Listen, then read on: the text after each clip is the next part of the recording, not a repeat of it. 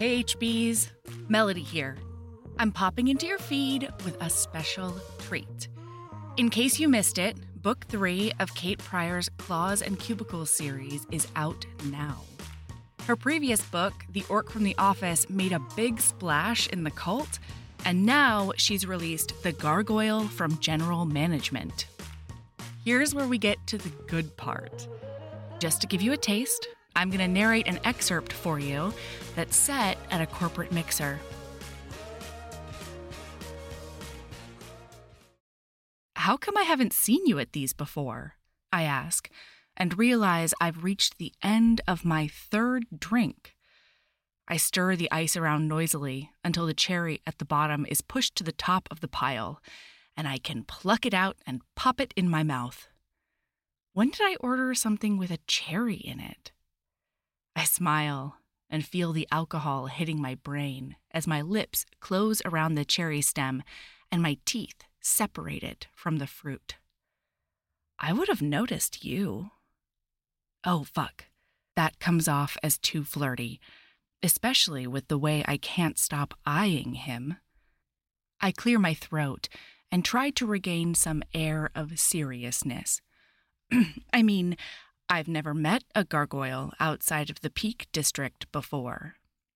Foot, mouth, someone please help me. This is why I shouldn't drink with my coworkers. He nods understandingly. He probably knows his presence is a little unusual. The peaks can be pretty cutthroat. I only worked there a century or so before I had to get out. I believe him. Hostile takeover is an understatement for some of the acquisitions I've seen. I nod empathetically. It's also just generally inaccessible, especially for non flyers. Exactly. If you don't fit into the very rigid work culture, you are ground into dust. It wasn't the way I wanted to live, he says, and it's a refreshing opinion to hear. I thought I'd never hear the end of how I wasn't climbing the corporate descent into hell from all my ex coworkers. I nearly tell him that, except my attention snags on the way he undoes the buttons on his cuffs, and, of course, Mr. Immaculate wears little gold and amber cufflinks to a casual hotel bar paired with a thick chained watch and class ring. I chew on my lower lip in an attempt not to be charmed by that. It fails because he begins rolling up the sleeves of his button down shirt. When he sits back comfortably, the shirt strains across his chest, recapturing my undivided attention. I'm weak. Oh, this is torture. This is my first one. I'm part of the company's new growth hires, he tells me, picking up his drink. About two fingers worth of dark gold liquor.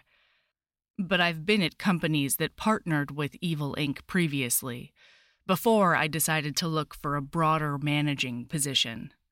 No, don't tell me about it like you're about to hand me your business card. I moan before I can stop myself. It might be better if he did pass me his business card so that I can remember I'm supposed to be networking or whatever and not crawling into his lap so I can get two fingers of something else in me.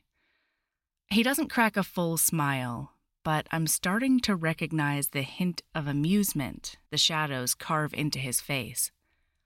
I'm here to get to know people. Right now, my priority is to make sure everyone on my team feels recognized for the effort they make.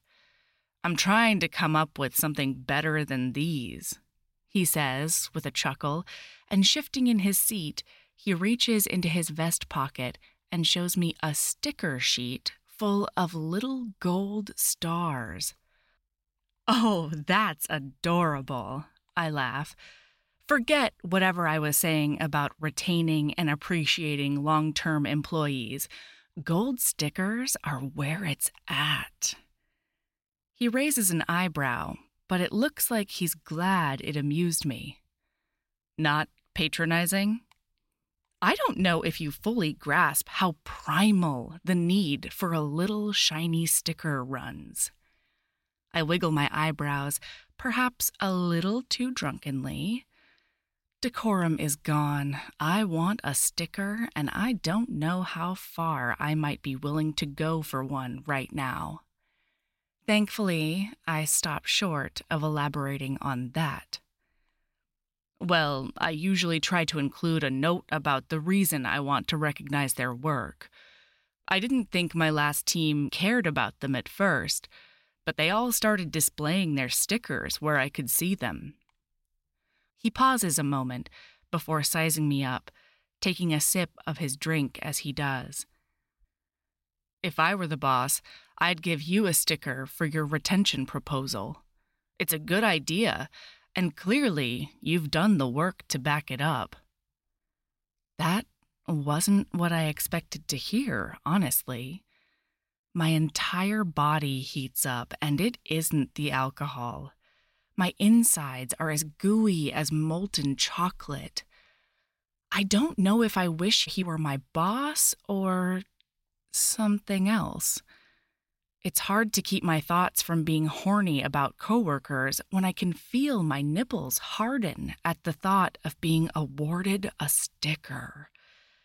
I zone out a moment, wondering where he would put a gold star on me. Maybe somewhere sweet, like my cheek, or my collar, or my hip. No, the last thing I want is to get invested in the sort of guy who is only emotionally available for stock market shares and financial portfolios. Or maybe it's like the third thing I want. After a raise and one of those really big chocolate sculptures. I'm definitely not sober enough to put numbers on my priorities. I stand with half a thought to step outside and fan myself off, and my heel snags on the damn bar stool rung. Before I faceplant, though, a clawed, tri fingered hand catches me. His grip is stronger than mine, and it probably takes less than half of the effort to bring me to my feet and hold me steady. It's a little too quick, being lifted from the ground, and I tilt bodily into his chest, my free hand thankfully catching me before I break my nose on his sternum. My fingers curl inelegantly around the seam of his breast pocket like it's a handle. Easy there, the gargoyle murmurs, too low to be anything but inviting, his tail flicking behind him. The rest of him is always so put together so calm and collected in his perfectly pressed suits, but his tail gives off just a hint of his thoughts. I think I could watch it all day. He raises an eyebrow, the ridge that's where eyebrows normally are, but are stony scales on him. He leans in close, and I inhale a little too sharply. The scent of him clouds my mind. I want to smooth my hands against his lapels to feel the broadness of his shoulders. I want to so badly. I close my eyes and just let myself do it. I'm not going to think about any of the reasons I shouldn't. Releasing my grip on his shirt and leaving a crater of wrinkles behind, my hand curls around his tie. I don't have enough boldness to reach for his horns, though I imagine that would be better leverage. I can taste the scent of surprise on his breath at first, quickly overwhelmed by want, need, touch, crave. Feelings so primal they're easy to forget, but their subtle scent overpowers here. His mouth is firm, not so soft and giving as other kisses I've had. My first instinct is to catch his lip between my teeth and drag them over it, sucking hard and then grazing my tongue over his teeth, the sharp and blunt edges a tease for what they might feel like across my skin. His big hands span across my back, holding me gingerly. I feel the way he leans down to something more manageable for my height. But I'm not here for a manageable kiss. I reach up, the way I might normally grab a fistful of hair from the back of his head and find one of his horns to hold on to. His head pulls back just enough, opening his mouth more for mine. I pull myself closer, wrapping a leg around either his hips or further up, I'm not totally sure, somewhere in his middle. He must not have been ready for me to launch myself at him, but his hands slide down to cup my ass, hoisting me off the ground. He keeps kissing me, every too careful touch of his still pulling me further in. The notes of his emotions mix like a good cup of coffee, invoking floral, earthy, nutty scents that last only long enough to conjure half a memory. Rainy days, foggy breaths against the window pane, falling asleep in the middle of fresh laundry. A nostalgia for the home that exists only in memories, a nest. His teeth are sharp against my lips, his tongue sweeping over each brief nip a salve of warmth for every piercing sensation. I pull back for a breath, glancing around the bar.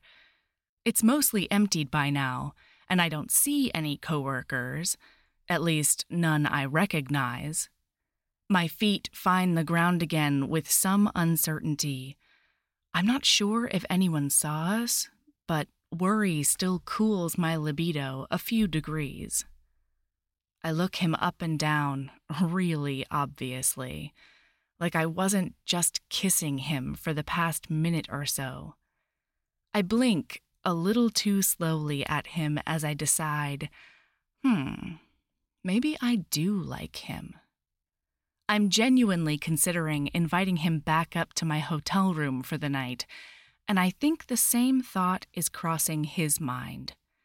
I can feel the way arousal moves through my body, pushing the need to stretch, to straighten, to appeal to him.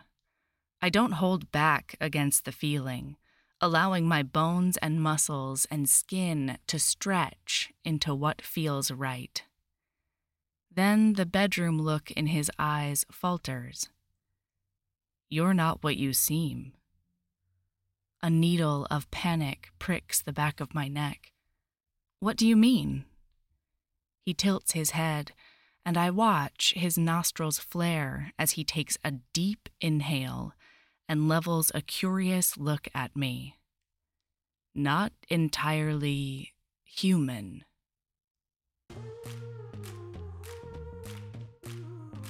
Look, she's a secret mythical creature. He's a gargoyle. It's a workplace situation. There's forced proximity. There's praise kink in the form of gold star stickers. I don't think it can get much better. So if you liked this excerpt, go pick up the gargoyle from General Management. And don't sleep on her backlist either. The Orc from the Office is actually on sale for 99 cents right now for the ebook. So that is a good idea too. Links are in the show notes for this episode. See you Monday.